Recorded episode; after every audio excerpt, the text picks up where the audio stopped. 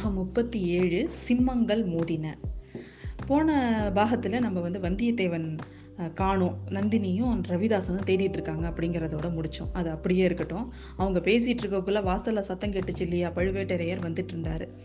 அதை பழுவேட்டரையர் வர்றத, அவர் எப்படி உள்ள வராருங்கிறத அவரை போய் பார்ப்போம் வாங்க. பழுவூர் சகோதரர்கள் மீது தஞ்சைவாசிகளுக்கு தனிப்பட்ட அபிமானமும் ஒரு பிரியமும் இருக்குங்க. ஏன்னா பழைய நகரத்தோட பெருமையை பெருமையையும் செல்வாக்கையும் திருப்பி கொடுத்தவங்க பழுவேட்டரையர்கள். அதனால அவங்க மேல நம்ம மக்கள் எல்லாருக்குமே ஒரு தனியான அபிமானம் ஒன்று உண்டு. பொதுவாகவே யானை, குதிரை, ஒட்டக பவனி அப்படின்னா இந்த நாள்லையும் ஜனங்க வேடிக்கை பார்க்கறதுல ஒரே குதூகலம். அதுலேயும் தனாதிகாரி பெரிய பழுவேட்டரையர் தஞ்சையை விட்டு எப்போ வெளியில போயிட்டு வந்தாலும் சரி, வீதியில ரெண்டு பக்கமும் ஜனங்க திரண்டு நின்று வேடிக்கை பார்ப்பாங்களாம், நிறைய ஜெயகோஷம் செய்வாங்களாம். பெரிய சகோதரர் வெளியில போயிட்டு திரும்பவும் தஞ்சாவூர் வராருன்னா இளையவர் கோட்டை வாசல்ல காத்துட்டு இருப்பாராம். அண்ணனும் தம்பியும் ஒருத்தவங்களை பார்த்ததும் ஆலிங்கனம் செய்து ரெண்டு பேரும் அந்த காட்சி அவ்வளோ நல்லா இருக்கும் அப்படின்னு சொல்றாரு நம்ம கல்கி. இவங்க ரெண்டு பேரும் ரெண்டு யானைகள் மீது இல்லைன்னா குதிரைகள் மீது ஏறிட்டு போனா அந்த காட்சியை பார்க்கறதுக்கு 16,000 கண்கள் வேணும், அப்படி இருப்பாங்களாம் ரெண்டு பேரும். பழுவூர் சகோதரர்களை சில பேர் இரண்யனுக்கும் இரண்யாட்சனுக்கும் ஒப்பிட்டு பேசுவாங்களாம். ராமரையும் பரதரையும் மாதிரி இருக்காங்கன்னு சொல்லுவாங்களாம், பீமனையும் அர்ஜுனனையும் மாதிரி இருக்குன்னு சொல்லுவாங்களாம். ஆனா இன்னைக்கும் பெரிய பழுவேட்டரையர் தஞ்சைக்கு இன்னைக்கு உள்ள வரும் பொழுது அவரோட வந்த பரிவாரங்கள் வழக்கமான முழக்கங்கள் தான், எப்பொழுதும் போலதான் வந்தாங்க. ஆனா எப்போதும் போல வீதியில குதூகலமான ஆரவாரம் இல்லைங்க, மக்களோட ஜனத்திரளும் இல்லை. அவ்வளவு ஏன், நம்ம சின்ன பழுவேட்டரையர் கூட வாசல்ல நிக்கல.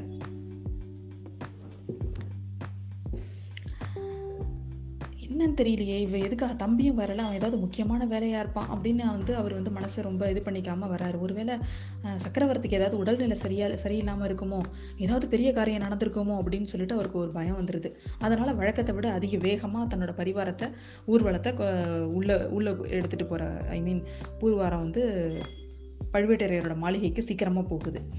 மாளிகை வாசலுக்கு போனவுடனே நம்மளோட அண்ணனை வரவேற்கிறதுக்காக நம்ம தளபதி வராரு. ஆனால் அவர் முகத்தில் ஒரே பரபரப்பும் கவலையுமா இருக்குது. தமையனுக்கு வணக்கம் சொல்லிட்டு அவர் உள்ள மந்திர ஆலோசனை அறைக்கு கூட்டிகிட்டு போகிறாரு. ஏன் தம்பி காலகந்தா, என்ன ஒரு மாதிரி இருக்க, ஏதாவது விசேஷமா, சக்கரவர்த்தி சுகமா அப்படின்னு சொல்லிட்டு தன்னோட தம்பியை கேட்குறாரு. சின்ன பழுவேட்டரையர், அவரோட பேர் காளாந்தக கண்டர்.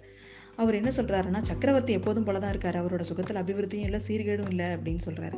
அப்புறம் உன் முகம் இவ்வளவு வாட்டமா இருக்கு அப்படின்னோடனே, அண்ணா ஒரு சின்ன சம்பவம் நடந்துருச்சு, பிரமாதம்னு ஒன்றும் சொல்ல முடியாது, அதை பத்தி அப்புறம் சொல்றேன், நீங்க போன காரியம் என்னாச்சு அப்படின்னு சொல்லிட்டு கேட்கிறாரு. நான் போயிருந்த காரியம் பூரண வெற்றி, அழைச்சவங்க அத்தனை பேருமே வந்திருந்தாங்க, எல்லாருமே ஒரு மனமா உன்னோட மருமகன் மதுராந்தகனை அடுத்த பட்டத்துக்கு உரியவன்னு ஒத்துக்கிட்டாங்க. அவங்க எல்லாரும் போர் செஞ்சாவது இந்த உரிமையை நிலைநாட்டணும்னு முடிவு பண்ணிட்டாங்க. ஆனா என்ன, திருக்கோவில் ஒரு மலையமான் பல்லவன் பார்த்திபேந்திரன், கொடும்பாளூர் வேளான் இவங்க 3 பேரும் தான் எதிரா இருப்பாங்கன்னு நினைக்கிறேன். இந்த திருக்கோவிலூர் மலையமான் யாருன்னு தெரியுதாங்க, இவர் தான் நம்ம வாணமாதேவியோட அண்ணன் அவரு. அதே மாதிரி பல்லவன் பார்த்திபேந்திரன் அப்படிங்கிறது நம்ம ஆதித்த கரிகாலனோட காஞ்சியில இருக்கிறவர். அவர் பார்த்திபேந்திரன் நம்ம ஆதித்த கரிகாலனோட ரொம்ப ஃப்ரெண்டு.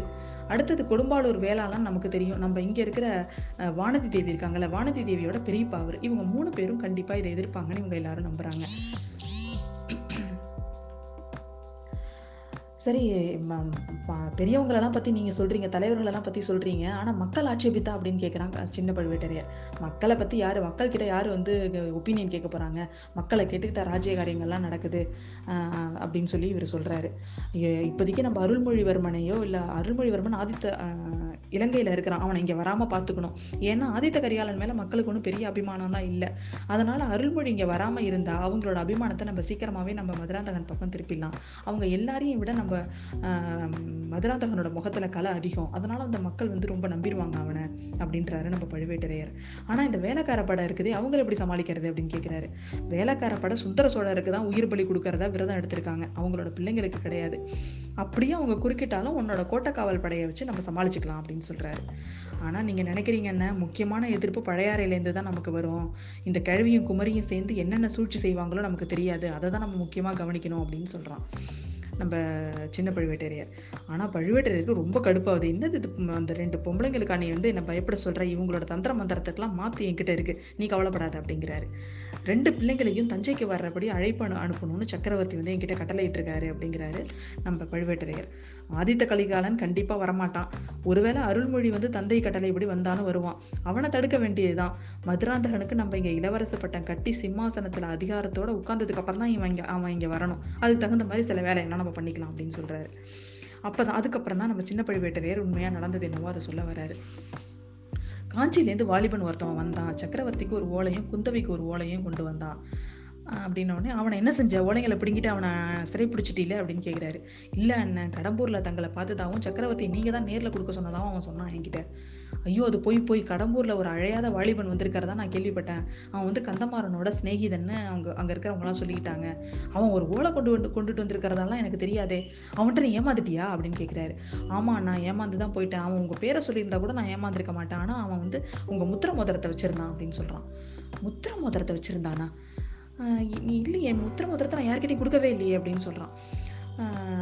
அப்பயும் அவனுக்கு ரொம்ப கோவம் வந்துடுது நம்மளோட பெரிய பழுவேட்டரையருக்கு இருக்குது, என்ன ஒரு மீசம் முளைக்காத ஒரு பையன்கிட்ட ஏமாந்துட்டியா நீ, நீ எல்லாம் ஒரு மனுஷனா, இப்படி அவனை வளர்த்துருக்கானான்னு அப்படின்னு கண்ணா அப்படின்னா அவர் திட்டுறாரு. அவன் உடனே நம்ம சின்ன பழுவேட்டரையர், அண்ணா இல்லை உங்கள் முத்திர மோதிரம் வந்து இருந்ததுனால தான் அவன் கோட்டைக்குள்ளேயே வந்தான், அதனால தான் நானும் ஏமாந்தேன், உங்கள் முத்திர மோதிரம் எப்படி அவன்கிட்ட போச்சு அப்படின்னு சொல்லி கேட்குறான். நீங்கள் கொடுக்கல அப்படின்னாக்கா வேற யார் கொடுத்துருக்க முடியும், எனக்கு வந்து ஒருத்தவங்க மேலே தான் சந்தேகமாக இருக்குது அப்படின்னு சொன்ன உடனே, நீ யாரை சொல்கிற அப்படின்னு கேட்குறாரு பழுவேட்டரையர். உங்களால் யோசிக்க முடியலையா, இளையராணியை தான் அப்படின்ன உடனே கடுப்பாயிடுறாரு நம்ம பழுவேட்டரையர். நாக்கு அறுத்துருவன் ஜாக்கிரதை அப்படின்னு சொல்கிறாரு. நீங்கள் நாக்கு அறுத்தாலும் பரவாயில்ல, தலையை அறுத்தாலும் பரவாயில்ல, நான் ரொம்ப நாளாக சொல்லணும்னு நினச்சது தான் சொல்லிட்டு இருக்கேன், நீங்கள் ஒரு விஷ பாம்பை வந்து அழகாக இருக்குன்னு நினச்சிக்கிட்டு வீட்டில் வச்சு வளர்க்குறீங்க, அது ஒரு நாள் உங்களை கடிக்க தான் போகுது, அது உங்களை மட்டும் இல்லை எல்லாரையும் நாசம் செய்ய தான் போகுது, முதல்ல அவளை துரத்திட்டு மறுகாரியம் பாருங்க அப்படின்னு சொல்கிறாரு நம்ம பழுவேட்டரையர். சின்ன பழுவேட்டரையர் பெரிய பழுவேட்டரையருக்கு பயங்கர கோவம் வந்துடுது.